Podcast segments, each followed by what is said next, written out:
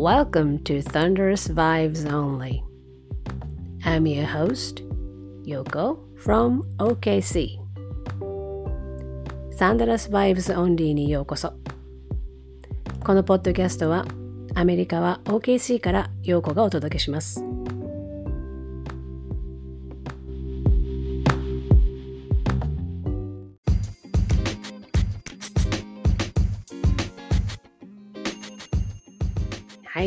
ということで、改めまして、えー、初めての方もそうでない方も、こんにちは。OKC からようこです。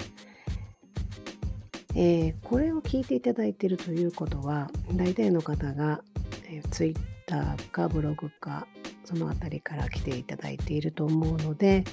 私のことを、まあ、それなりに知っていてくれてると思うんですが、念のために自己紹介を簡単にしておこうと思います。えー、オクラホマシティ、アメリカですね。アメリカはオクラホマ州のオクラホマシティに現在住んでいて、えー、地元チームの NBA のオクラホマシティサンダーを追っかけているものです。えー、アメリカに来てからは、えっ、と、何年になるんですかね。7年経ちましたかね。で、サンダー自体を追っかけ始めて、今年で多分10年目になります。NBA 自体はまあ、かなり前にも見てはいたんですけれども、えー、サンダーファンになる前まではここまでどこかのチームにどっぷりハマることはなくて今では完全に、サンダーファンになりましてですね、えー、シーズンチケットホルダーにもなって、毎試合、まあ、ほとんど全部のホームゲームを行くのはちょっとね42試合全部見に行くのはちょっと難しいんですけれども、えかなりの比率でアリーナに観戦に行っているという感じです。で基本的には一サンダーファンとしてブログをやっていましてブログの名前がサンダラスバイブスという名前でやってますけれどもその一環ということでポッドキャストの名前は Thunder's Vibes Only というふうに一応しました。で実はですねもうポッドキャストをやろうと思ったのは1年ぐらい前のことでで一応準備とかもしたりしてたんですけれどもなんだかんだタイミングが合わず、えー、やらないままで結局1年過ぎてしまいましたで新しいシーズンが、始まるということでいいタイミングかなと思ったので、このポッドキャストを始めようかなと思った次第です。でご存知の方もやっぱりいらっしゃるかもしれないんですけれども私のブログは基本的には、えー、サンダーのことを自分のサンダー愛をただ書いているという。で翻訳をしたりとかしながらサンダーのカルチャーのこととかその選手の人柄が分かるようなことをメインにブログを書いていたりとかするんですけれどもまあね、えー、途中で放置をすることが大体多くて、えー、シーズン序盤はちょっと気合を入れて書いてみたりするんですけど、まあ、最初最後まで続かず持久力がない。そしてオフになってちょっと書いてみようかなと思うんですけどなんだかんだ言って何ヶ月か放置するというパターンがいつものことで、えー、でそれもあってですねなんかブログできっちり書こうとする傾向がどうしてもあるので写真をアップしたりとか体裁を整えたりとかなんか綺麗なブログにしようみたいな変な気合が入ったりするのでもういっそのこと喋ってしまったらどうだろうっていうのが実はありましてですね。かといってじゃあ毎試合あのゲームリキャップみたいな形で、えー、ポッドキャストをするかというと多分そんな風な時間もないと思うので好きなタイミングでサンダーのことを話したりするポッドキャストをしていこうというふうに今思っています。で自己紹介で言うとプラスで言うと去年のその7月ですかねそのぐらいに実は NBA ジャパンさんの方で時々記事を書くみたいなお手伝いをするようになりましてまあサンダー以外のチームのこともそれなりに見るようにはなりました。まあ、とは言っても、戦略とかそういう系はそんなにやはり得意な方ではなくて、どうしても選手の人柄とか、あのそのチームの文化とか、そういう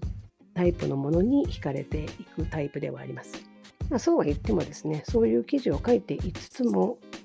あの私のブログで書くことやこのポッドキャストで話すことというのは私が見ている NBA やサンダーやサンダーの選手たちやというそういう人たちの個人的な意見が多くなるとは思います。ポッドキャストを始めようと思ったもう一つの理由といいますかね、あの今実は NBA の用語を使ってあの英語の発音を習ったらなんかこう習う側も楽しいだろうしそれが身についたらリスニングも良くなるだろうしちょっと一石二鳥かなというふうに思ってで英語の発音コーチみたいな仕事をちょっとあのやり始めました。でまあ、正確に言うとあの以前英会話の講師をやっていたこともありますしで英語の発音を教えるということに関してもあの一応トレーニングを受けていたりしますので、えーと、思いつきで始めたというか、まあ、NBA というふうなくくりの中でやるという意味では思いつきなんですけれどもあのこう発音自体を教えることは前からやっていまして今回その NBA バージョンでやってみたことによって意外と反応があったりとかいろんな人があのそういうのをちょっとポッドキャストで、まあ、教えるのは無理だとしてもそういう話題をちょっとやってみたらみたいな話があってであまあだったらやっぱりブログで書くというよりは音声があった方がいいだろうなということで、まあ、それもあってポッドキャストをやってみようかなと思ったわけです。ね、なのであのこのポッドキャスト自体はですねそのトピックとしては NBA ももちろんその中でもサンダーですねを中心とした話題がメインにはなると思うんですけれどもあのその界隈の、まあ、発音のことだったりとか英語のことだったりとかもしくはもっともうそのこと幅を広げて海外での生活とか文化の違いとかなんかそういうもっと、まあ、私の個人的な話が多くなる可能性はありますけれどもそういった話も、まあ、触れていければなというふうには思っています。基本的には現地からの情報というか現地ならではのあの何か発信ができたらなというふうに思っています。今のところはまだなんかこう具体的なコーナーみたいなものは自分の中にはクリアにはないんですけれどもそうは言ってもまあサンダーの話当然しますよね。でそれをちょっとしつつでプラスその自分が翻訳をしたりとか英語のあの記事を読んでいたりとかあとはポッドキャストを聞いている中で出てきていたあこれはちょっと皆さんにとシェアして覚えてもらったら面白いんじゃないかなというような英語の表現とかでそれとかゲストを呼んでなんかそういう英語の話やらなんかをしたりとかチームの話をしたりとか、えそういうこともしていけたらなと思っています。いろんなコーナーね設けてその時々のあのトピックを話していくっていうふうにはなっていくと思うんですけれどもあまり決めるってこうなんだろう枠を決めてしまうとそれにはまってなんか前に進めないっていうことになりそうなのでしばらくの間はなんか自由にやっていこうかなと思います。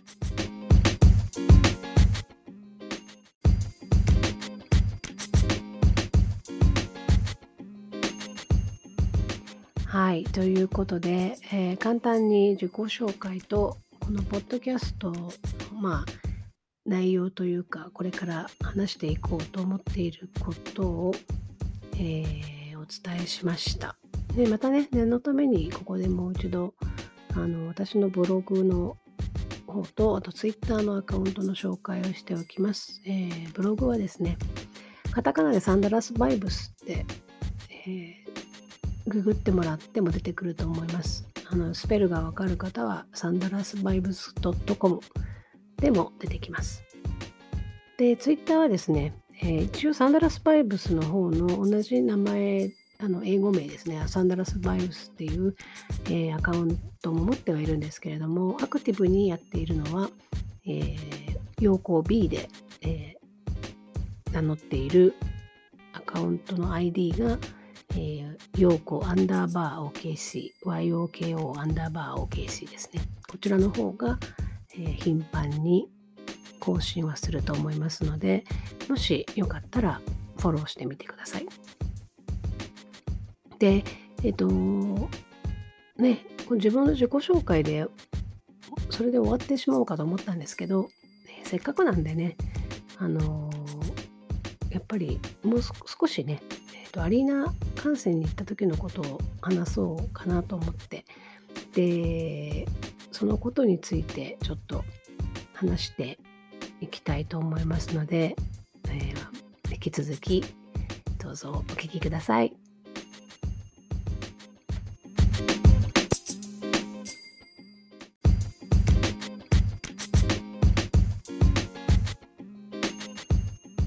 まあ、サンダー今日までの間に、えー、2試合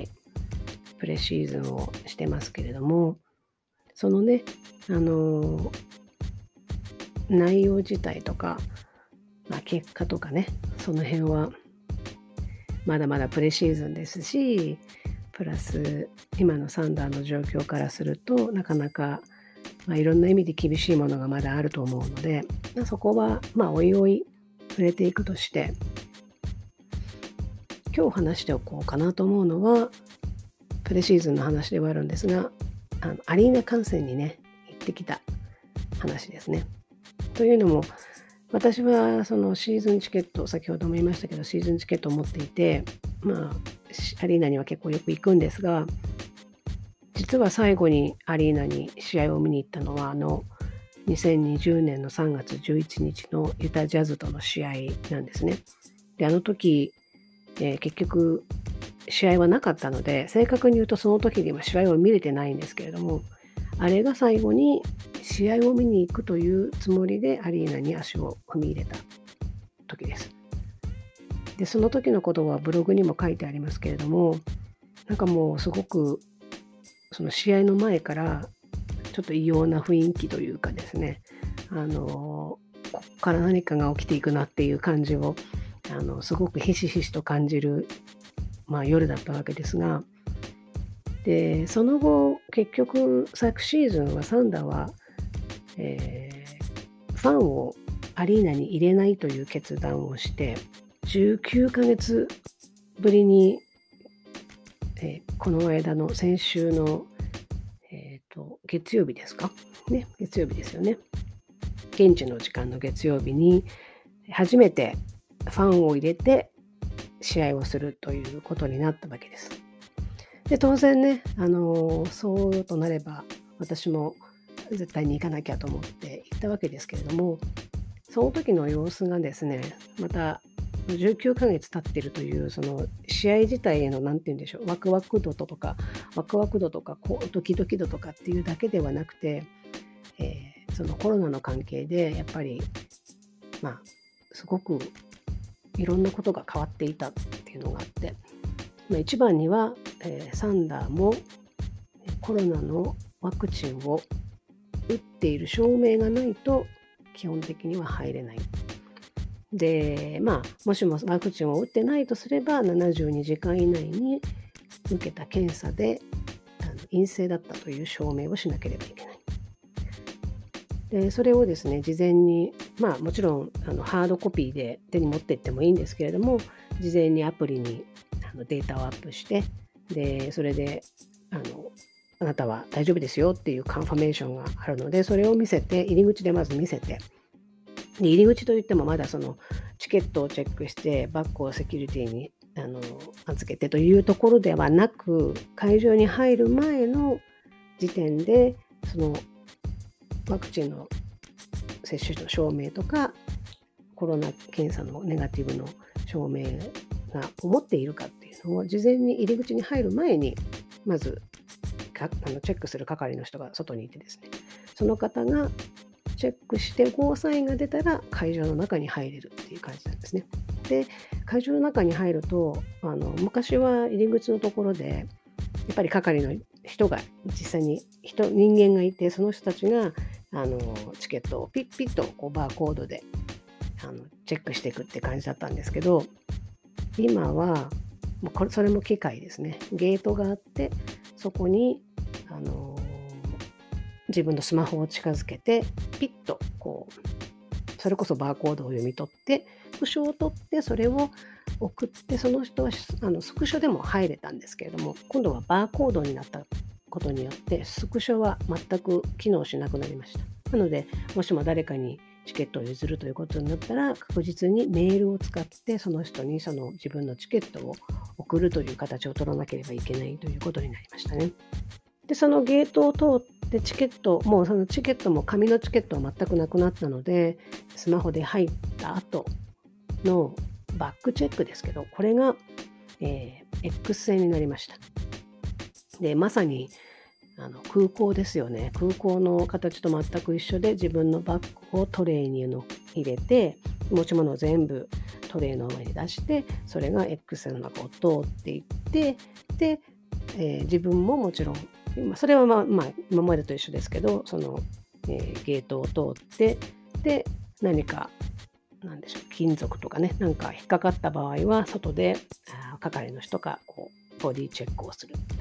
という流れになります。で以前一応あのバッグのサイズとかねあの持っていっていいバッグの形とかは相変わらず決まっているのでで中をいちいちこう棒で見ていくあの中に何が入ってるかっていうのを見ていくっていうのはもうなくて X 線で通すのでそれで全部確認できてしまうのでそれはないんですけれども簡単になっているようには見えるんですが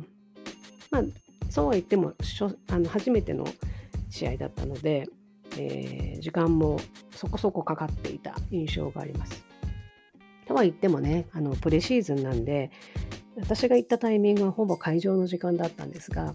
まあ、並んで並んでいると言ってもそこまで人はいなかったですし、で、いた人たちも、まあ、そんなにね、慌てているわけではないので、あの特に混乱はなかったですが、あれはもしも、例えば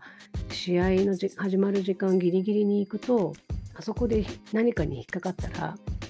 まあ、バタバタして試合に間に合わないんじゃないかなという感じのオペレーションだったかなとは思います。で実際あの中に入ってみて私が最初にしたのは選手たちがねあの出てくるロッカールームのところから出てくる通路のところに行けるかどうかっていうチェックを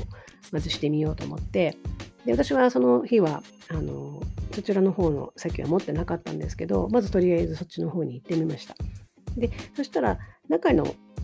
サンダーはあの他の席を持っててもその通路の近くまで通常は行けるんですけれどもで今回もその中には入れたんですがそのセクションのエリアには入れたんですけれどもその降りていったところの途中にあの警備の人がいてでここから先はダメだよというふうに止められる感じですね。でその場所がだいたいその選手が出てくる通路の真上ぐらいのあたりのところですかね。えーと、ベンチ裏で言うとだいたい前から10列目ぐらいでゴール裏で言うともうちょっともうちょっと上ですかね15列目ぐらいですかねその辺のところから前には自分がその席のチケットを持ってない限りは入れませんよというふうに止められました。ただ、もしそこまで行かないところの席の人が来るまでだったら、そこに別にいてもいいよという感じだったので、私はとりあえずそこにいて、えー、誰が今練習してるかなとか、誰が出てくるのかなっていうのをしばらくあのそこで観察をして、で、あの写真をね、あのツイッターにも、自分のツイッターのアカウントにも上げましたけれども、そこで選手たちの練習を見ていました。で、その時はちょうどギディが、ジョシュ・ギディ、今年のルーキーですけど、ジョシュ・ギディが練習をしてたので、あの戻ってくる時に、ロッカールームのところに戻ってくるとこの通路の上からちょっと声をかけて、あの、オクラホマシティにようこそっていう感じで声をかけたら、あの上を向いてにっこり笑ってくれたりとか。で、何人かそうやって選手には声をかけて、久しぶりって話をしましたね。で、みんなにっこり笑って通ってくれたんですけど、であとはやっぱり何が嬉しかったかっていうとあのいつもそこに行っているのでもうもう何年もそこにあの通っているのであのスタッフの人たちももう顔見知りなんですよね。でそのスタッフの方たちとも19ヶ月ぶりに会ったのでもうその近くまで降りていけないんですけど遠くからあの手を振ってみんなも下の方から手を振ってくれてで一人のあのスタッフの人は上までちょっとあるあの階段を登ってきてくれてで久しぶりっていうふうに挨拶してどうしてた？って言って挨拶をしてでなんかそうやって結構いろんな方と元気にしてたっていうふうに会話をするのがすごく嬉しくてで他の、あのセクションのところにも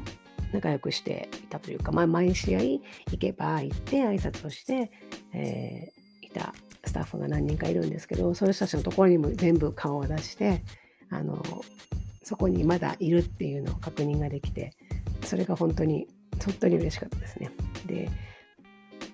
選手がねもちろん生で見れて実際にその練習をしてる姿が見れたっていうのも嬉しいんですけど私個人的にはなんかこうそういうスタッフの方々とみんなに会えたっていうのがなんかそういうなんかちょっとしたノーマルというかあの通常の生活に、まあ、全然完全には戻ってないんですけどそういう感じのことができたっていうのはすごく嬉しかったです。で久しぶりにあのアリーナ、もうアリーナの名前も変わっちゃいましたね。あの私が行った時はまだチェサピークエナジーアリーナだったんですが、あのチェサピークエナジーが倒産したというか、まあそうですね、破産申請ですか、した関係で、えー、リースを解約したので、今は Paycom がオクラホマのオクラホマのエドモンド、あれはエドモンドになるのかな？エドモンドとオクラホマシティの境ぐらいにあるんですけど、 Paycom っていう payroll のシステムを売っている会社がありまして、オクラホマ、あの、なんていうの、オクラホマ出身というか、オクラホマから立ち上がった会社があるんですけど、その会社がその命名権を買ったので、えー、今、ペイコムセンターというふうに名前が変わりましたが、そのペイコムセンターに行ってみて、なんだろう、あ、来たなと思ったのは、これも、これもツイッターに書きましたけど、シャーロットがね、その時相手だったんですが、ラメロンボールが出てきたんですよね。でしばらくはもちろんシャート側も時々チェックはしてたんですけどあんまりとあまりにも遠いのであの誰が誰だかよくわからなかったんですがさすがにねラメロボールは顔がすごいちっちゃくてあの細くてこう長いので遠目で見ても分かってそのラメロボールを見た時に思ったのがあやっぱりいるんだっていうね、あのー、去年は一度もアリーナであの試合を見ていない生で試合を見ていないので去年ドラフトされた選手たちのことはまだこう実際にこの目では見てないんですね。いつもスクリーン越しで見てたのでラメロボールが動いているのをちょっと遠目で見てあ本当にいるんだなっていうふうに思ったのがなんかすごい新鮮でした。で今年はなんかそういう選手たちのこともいっぱいあるいるんだなっていうふうに感じてます。で試合中も選手が目の前でプレーを見せてくれることも嬉しかったしあの何よりもやっぱり自分も立ち上がったりとか大きな声を出してその声をねかけられるっていうのが家でねリビングルームから画面越しに立ち上がって声を出して大きな声で応援しているのとやっぱりアリーナに行ってあの立ち上がって応援しているのとではやっぱり違うなというのをちょっと感じましたね。なのであのあまりね、えー、チームとしてはまだまだ荒削りだし何がどうなるかわからないしなかなか勝てないだろうとは思うんですができる限りやっぱりアリーナに行ってあの応援をしてあげればあげられたらいいなとは思います。正直ね、あの席ガラガラだったんですね。まあ多分去年もしもアリーナにファンを入れてたとしても、かなりのの確率で人はいなかったと思うんですけど、今年も全然あの人は入ってこなそうな予感がしています。でワクチンをねワクチンのあの事情もあるしプラス選手がやっぱりどうしてもあのスーパースターがいなくなったっていうこともあるしその強いチームをねずっと見てきた途中からずっと見ちゃってたファンにとっては今のあの弱いサンダーっていうのはやっぱりちょっと違うなって思ってる人もいるだろうしでもちろん私のようにいや弱かろうが若かろうがまだまだだろうがその成長を見たいっていう思っているファンもいるだろうしいろいろだとは思うんですけどどうしてもやっぱりチケット自体はあの持ってても売れないので以前はね KD とかラスとかがいる時は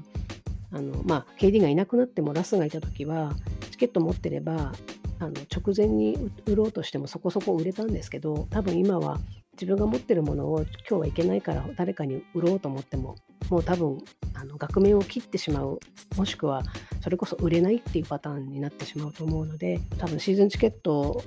ホルダーもかなり減ってると思います。でそういう事情もあってなかなかあのアリーナが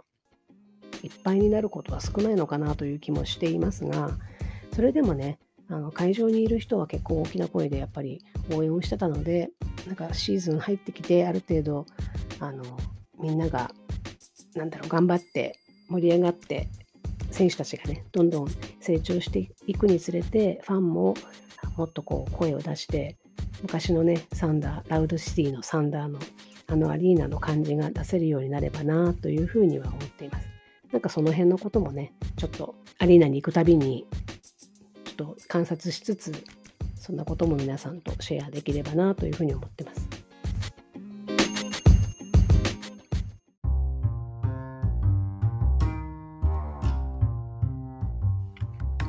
はい。ということで、サンダラスバイブスオンリーエピソード1はここで終了です。えー、もしよかったらですね、なんかコメントなり要望なりありましたら、先ほど案内した、えー、Twitter のアカウントですね、例えば、えっ、ー、と、例えばじゃないけれど、陽光アンダーバー OKC の Twitter のアカウントの方にコメントをいただいたり、もしくは直接ね、ブログの方、サンダラスバイブスのブログの方に直接、えー、コメントをもしくは問い合わせでできますので、そちらの方に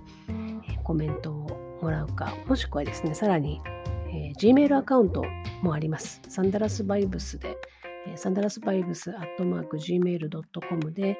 えー、アカウントも持ってますので、そちらの方なんかにメッセージをもらえればなというふうに思います。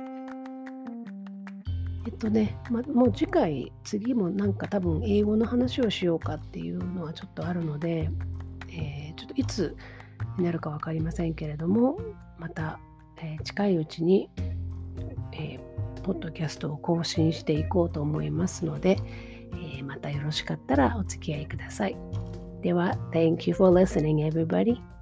Talk to you later.